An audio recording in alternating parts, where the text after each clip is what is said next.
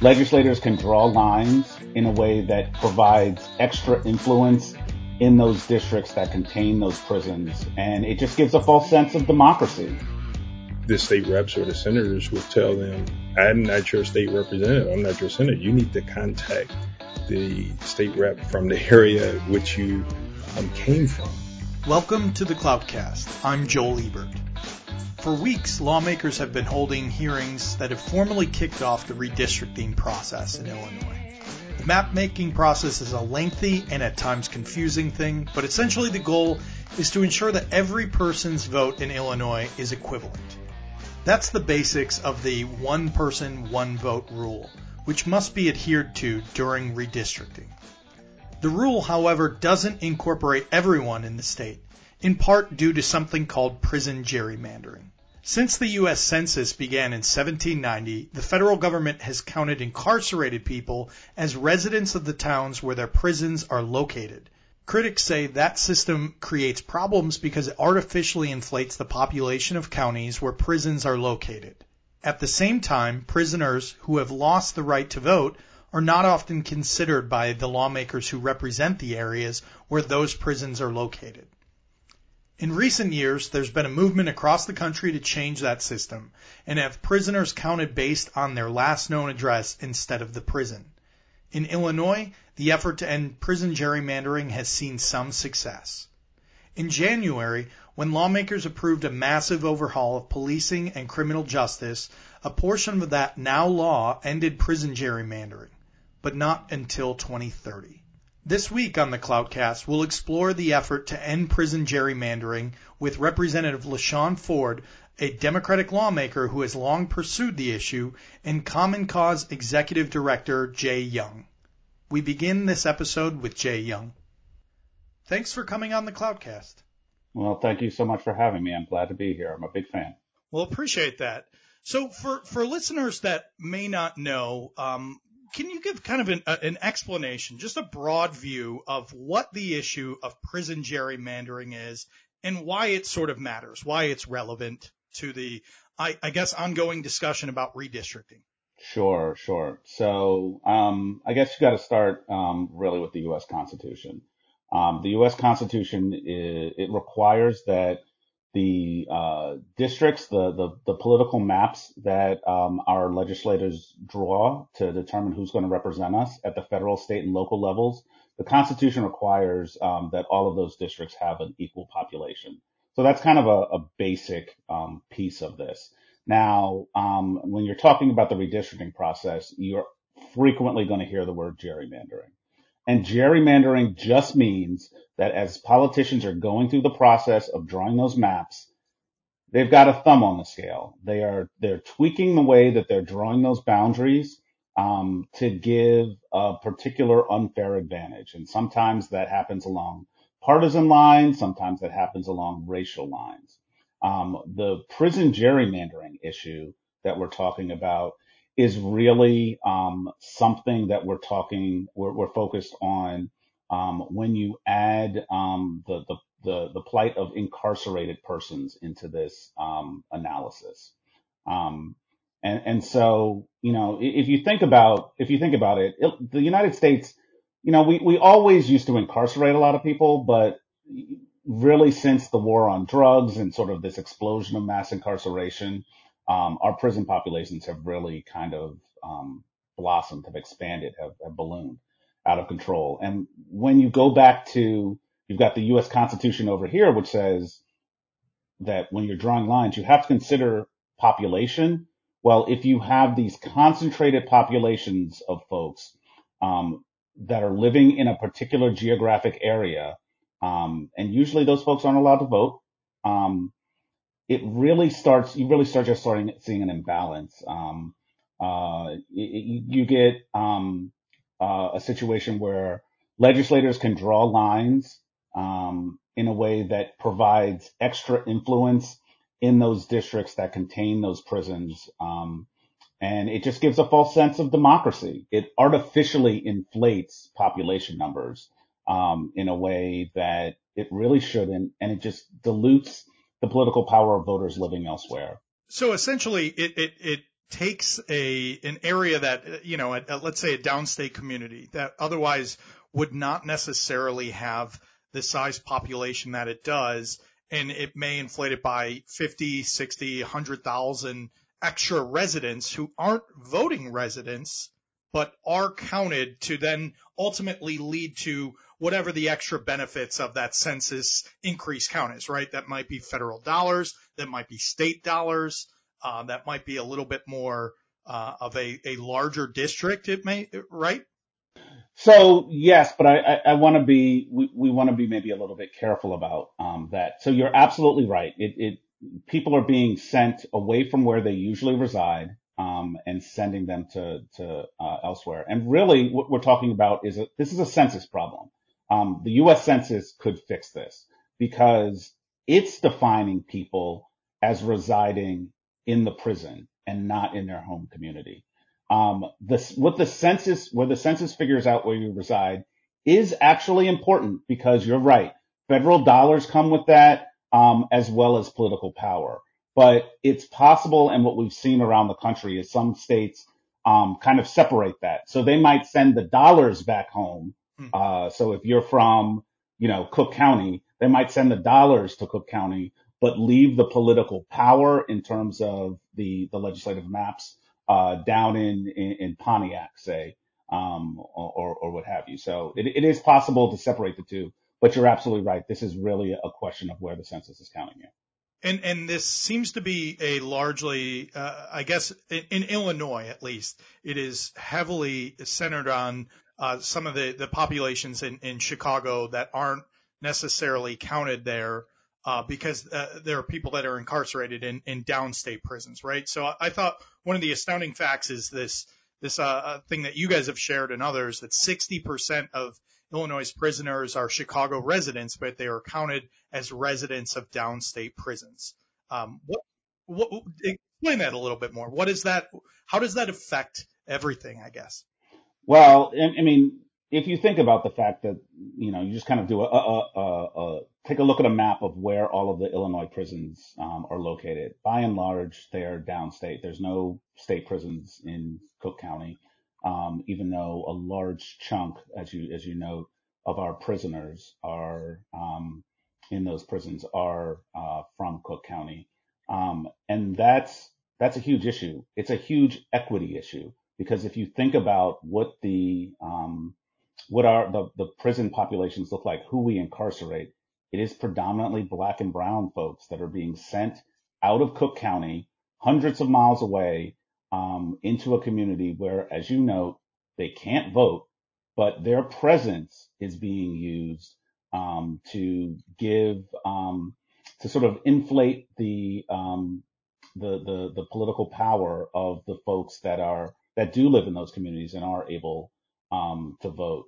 You know, there's a there's an example which folks who care about this often um, think about. It's a it's a town in um, Iowa where something like 95% of the residents in a particular ward are all prisoners. Um, none of them can vote, um, and so it actually is meaningful because there was actually an election where uh, there was no candidate for a particular office, and just two people putting a write-in vote, we're able to get somebody elected. Like that's not democracy.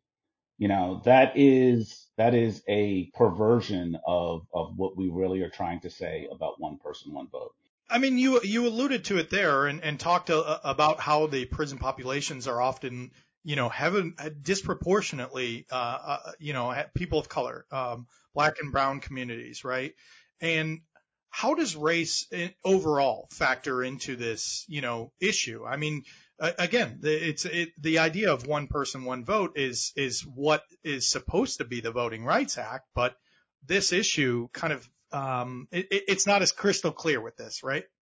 It isn't. It isn't. Um, you know, and and it's um, it unfortunately also becomes a bit of a, a self fulfilling prophecy. You know, we sort of have this um, you know a system that is set up um, to create this imbalance, to to to transfer political power out of a community um, into someplace else, and that means you're not getting back and addressing um, you know, many of the core issues that got those folks locked up in the first place. Um, you know, whether it's opportunity, um, whether it's uh, policing issues, um, whether it's just resources invested um, so that um, you know folks can make choices that are available uh, to to our residents living around the, the state. So you know it it is a system like unfortunately we see you know in, in many places um, throughout our our society that is just set up um, in a way that um, uh, un- unfortunately uh, needs to have a us versus them, and in this case, the them are locked up. Um, the them can't vote, um, and you know, I, I wish it were the case um, that the elected officials in those districts were checking in with the residents of their their their districts and and seeing what they can do to change, and so that you know that that that that representation could still exist, but but sadly it doesn't. How does how do party politics play into this issue? Um, you know, there have been several states that have uh, passed legislation, including now Illinois, but we can talk a little bit more about that in a second. But how how do you see the sort of party divide on on changing this um, across the country? I wish it was as simple as saying um, uh, political party X is the problem, and we should um, uh, address that. You know, sadly, uh, this isn't a, a, Republican or a Democratic issue. Um, this is an issue around power, um, and and so those who are in power, you know, tend to want to hold on to that power. Uh, and so while in Illinois, for example, where we're pretty segregated, I mean, pretty segregated is um, you know, being a very mild characterization of how we how we align ourselves geographically in this state. Um, but so in, in, Illinois, it's probably true um, that uh, more of the state prisons are located in districts that are represented by um, Republicans. That's not necessarily the case in in, in other places around the country. Um, so this is unfortunately Republicans and Democrats are equal opportunity offenders when it comes to um, issues involving all kinds of gerrymandering. Um, and prison gerrymandering is uh, is just one of the ways in which they're holding on to that power. And and one of the things, of course, that has been sort of criticized, I guess, from from people that have been have been advocating for ending prison gerrymandering in Illinois is the fact that this, uh, I guess, the the start of this would not begin until after the 2030 census. Um, so essentially the 2031 redistricting process, which is a decade away. Um, tell me about, you know, obviously there were a lot of negotiations into the criminal justice reform and, and police reform legislation, but uh, with with the idea that this is a an unfair system, right? By punting on this for another decade, what does that do? I guess for for uh, the the state's prison population and does it continue, I guess, to um, just keep this policy that's been in place for decades uh, just unnecessarily for another 10 years? For me, it's demoralizing um, because I worry that um, sometime between now and then I'm going to be fighting um, yet another piece of legislation, which is going to kick the can even further down the road. Um, I, I'm glad, like this, this is a foot in the door. Um, and it's a big, it's, it, it opens up a big crack. Don't get me wrong. Illinois is only the 11th state, um, to, to do this. And so, um, I don't want to, uh, to, to, to badmouth any part of that. We should celebrate that fact. Um, but by waiting, um, until, uh, after 2030, I mean, maybe it's some of some part of it was probably inevitable. We're in a redistricting year right now. Um, and you know, it is, uh, it, it might have been a, a difficult political, um, pill to swallow. Uh, you know, my organization is, you know, sort of a, a, a nonpartisan watchdog focused on accountability and transparency. They don't tend to invite me behind that closed door.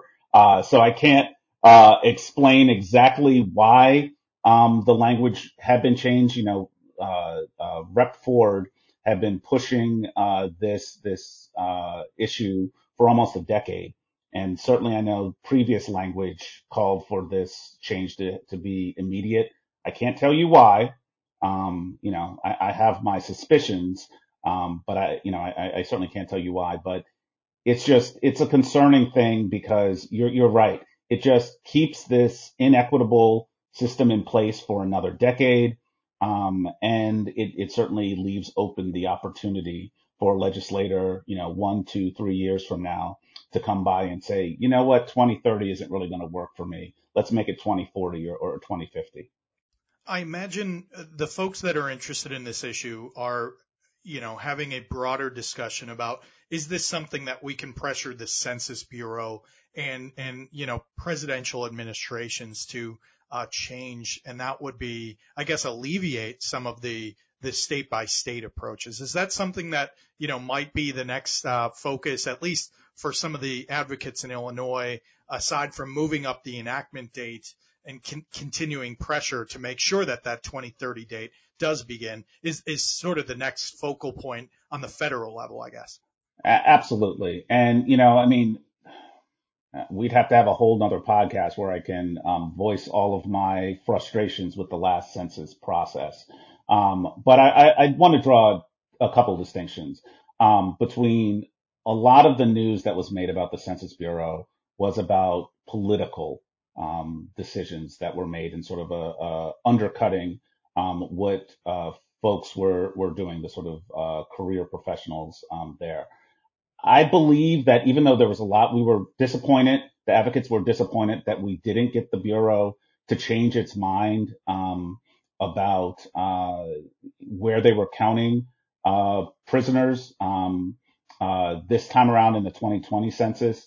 They have made some steps, and so they're already uh, publishing early data, um, uh, which will contain some additional information about um, correctional facilities and you know, they're going to provide just additional tools that'll make it easier for states um, to to make the changes themselves. But you're you're right. Where all of this goes away if the Census Bureau changes its approach and starts it changes the definition of uh, where people quote unquote usually reside and say, you know, you're you don't usually reside in the place where you're locked up for maybe 18 months. You usually reside in your community and that's where the resources, that's where the political power should go. And hopefully we can get the Bureau to, to make that change um, for the next census. Anything else our, our listeners and readers should know about this issue?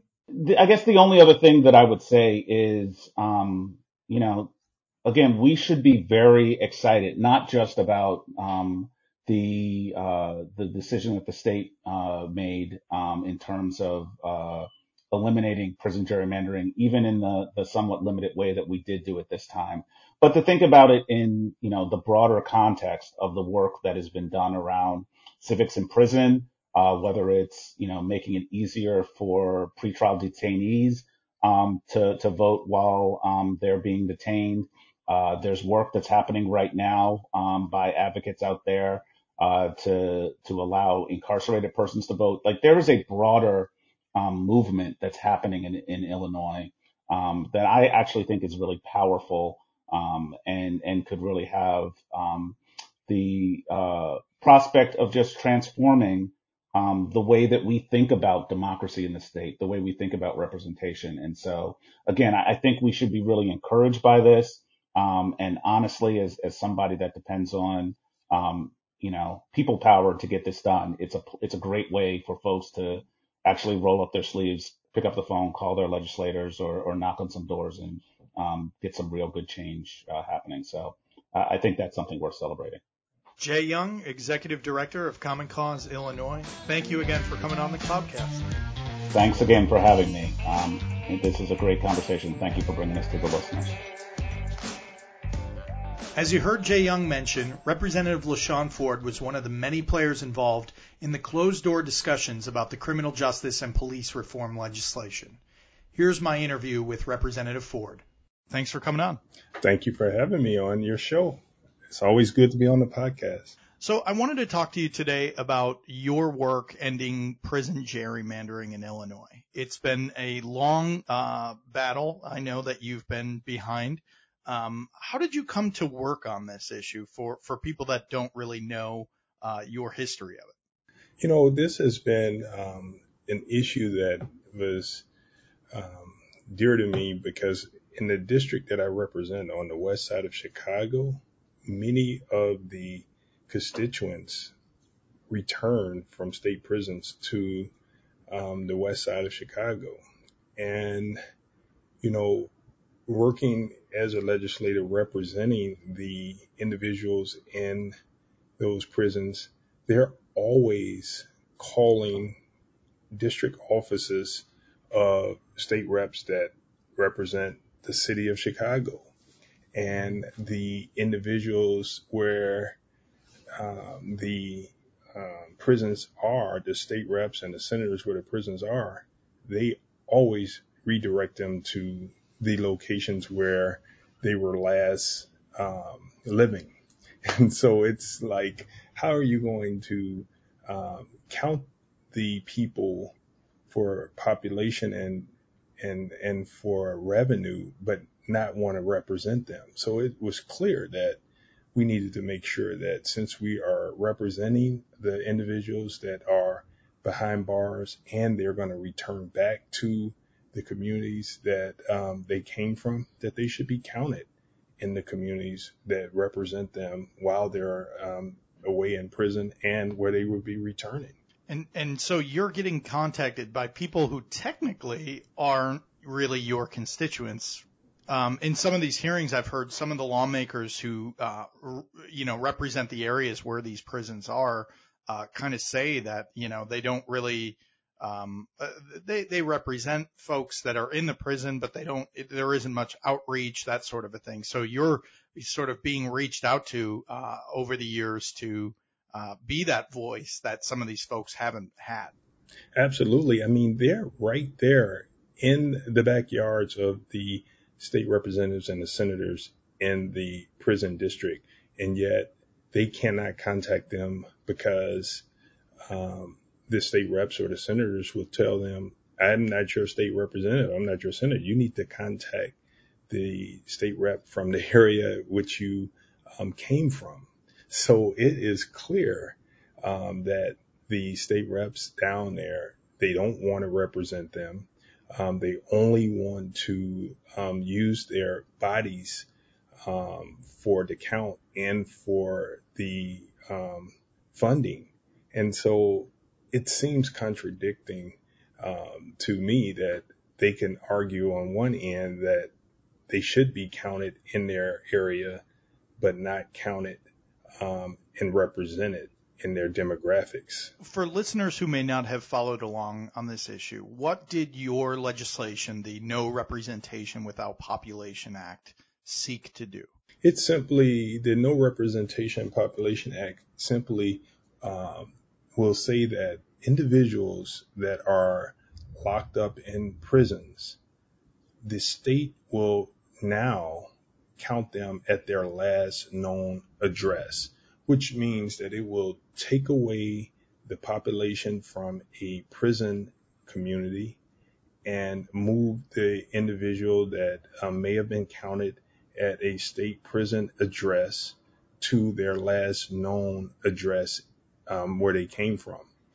The Supreme Court um, ruled that the um, a prison is not a legal address. So that's why you see across the country many states ending prison gerrymandering because legally you really cannot um, claim a prison um, address as your legal address. And so we're going to make sure that people are counted at their last known legal address. This was a, a uh, one of the many components included in the criminal justice and police reform bill that was approved during the lame duck session in January.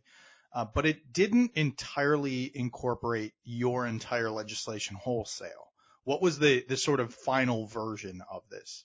Well, you know, I would have liked for the um, the count to take place immediately um, for this um, census count. This will not happen. We will probably, uh, we will see the count take place in the next census count. And so, um, it probably will be, or it will be in 2030 when, when prison, um, inmates were, you know, people that are locked up will be counted at their last known address. How did that come to be? Were you involved in, in some of the negotiations on that final, you know, massive omnibus bill, which admittedly, you know, took a lot of work uh, to kind of get it across the finish line. But, you know, this was something you had been fighting for for so long. Um, how, how did that final version come through? You know, it was compromise. You know, you either um, compromise so that you can have a win or you get nothing and you continue to fight. And um, we, this was a moment brought on by, you know, the post George Floyd era. And we have a progressive governor. And it was very difficult to, um, to accept the fact that it wasn't going to happen for the 2020 census. But the silver lining is, and it was that it will happen and that Illinois officially ended prison gerrymandering moving forward. Um, you know, I was a part of the negotiations. Um, some of the problems that we had was the Secretary of State and other agencies did not feel that we had enough time to include the count in this prison in this census um, data. And so, with that being um, coming from different state agencies, the Department of Corrections and the Secretary of State, it was thought that the best thing that we could do is now um, look forward and um, count the um, people that's locked away in the next census. I've I've heard from some advocates during the current redistricting process encourage uh, essentially Democrats and, and lawmakers that are leading that process to move up the effective date. Essentially, the concern it sounds as if is that let's say you know the next governor's administration because uh, this current governor won't be there you know through the uh, next census um, let's say it's a Republican, they could come in and, um, you know, essentially just say, I don't want this or pass legislation, whatever it may be. Uh, do you have any concerns that, you know, while the legislation's intent now is to end it in, in the next nine years, essentially, um, that that could kind of change?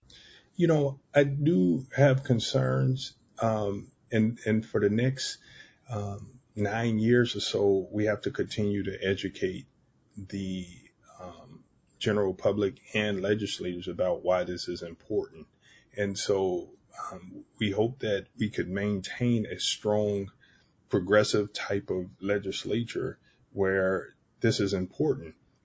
And over the next um, nine years or so, we we hopefully we will, as a state, have accepted the fact that um, Illinois ended prison gerrymandering because we recognize that counting people at a um, prison is unconstitutional and it violates the person's um, one vote, one um, person's uh, right. And so, you know, I think that it, it's tough to talk about the one person, one vote because people locked away in prison, they have even lost their right to vote. And that's something that we're working on as well. I was going to say, what, with this now sort of in the rearview mirror, at least the big fight over it, what's the next, um, I guess, push that you're going to have uh, to ensure that prisoners are, uh, you know, not necessarily uh, people who are sort of afterthoughts, um, as they have been in so many years uh, in so many states. Yeah, absolutely. The fight is to make sure that we have a prison system that's about correcting and reform. And that's why I think that it's important that um, people locked up in prison have a direct connection with legislators that care about their needs and their concerns, and they should be a part of the, the democratic process of voting for people that are elected. So our goal now is, or one of my goals is to make sure that people are restored the right to vote while locked up in prison. I believe that that could reduce recidivism because it gives people um, true connections with the outside. Um, it makes them more responsible as um, as citizens, and um, they have things to talk about with their family and friends uh, because elections happen all the time. You know, they have constructive conversations in prisons about who they're voting for. That's a part of what I call um, reconnecting people to society and making sure that they are integrated in our um, democracy. So giving people in prison the right to vote is a big push that I think Illinois should have right now. What else should people know about uh, prison gerrymandering in general? I think people should know that, you know, what we've seen in um, during this pandemic, the districts where prisons are, they cut their nose off to spite their face because what we've learned is these districts only count the people that's locked up for map making and for the federal money that comes to them because of the population. But what we learned during the pandemic is they don't count them in their local demographics. And how do we know? We know because when the hospitals had to take in residents from the community to put them on ventilators because of the pandemic of COVID 19, there were not enough beds to um, take care of the residents of the communities and the people that's locked up in the jails and the prisons. And how, so what happens when you do these census, the census help you collect data for your community, your population. And so when they collect the data for um, their communities, they never included the people that's locked up in the prisons. So the resources were not there. They only use them to use their bodies and and their um, for redistricting. So if they included them in their local demographics, then they would have known that they needed more hospital beds in the case of emergencies. They would have known that they need more resources to take care of all of the people that's living in their areas. But what we've learned, they don't really want a murder to be included in their demographics, so they don't include them in their local demographics. Well, thank you uh, again very much for, for breaking all this down, and uh, it will be interesting to see, uh, you know, what goes on in the upcoming redistricting process and how that changes after the 2030 census as well. So, thank you, Representative La Shawn Ford, for coming on the CloutCast. Thank you so very much, Joe. I look forward to the next time.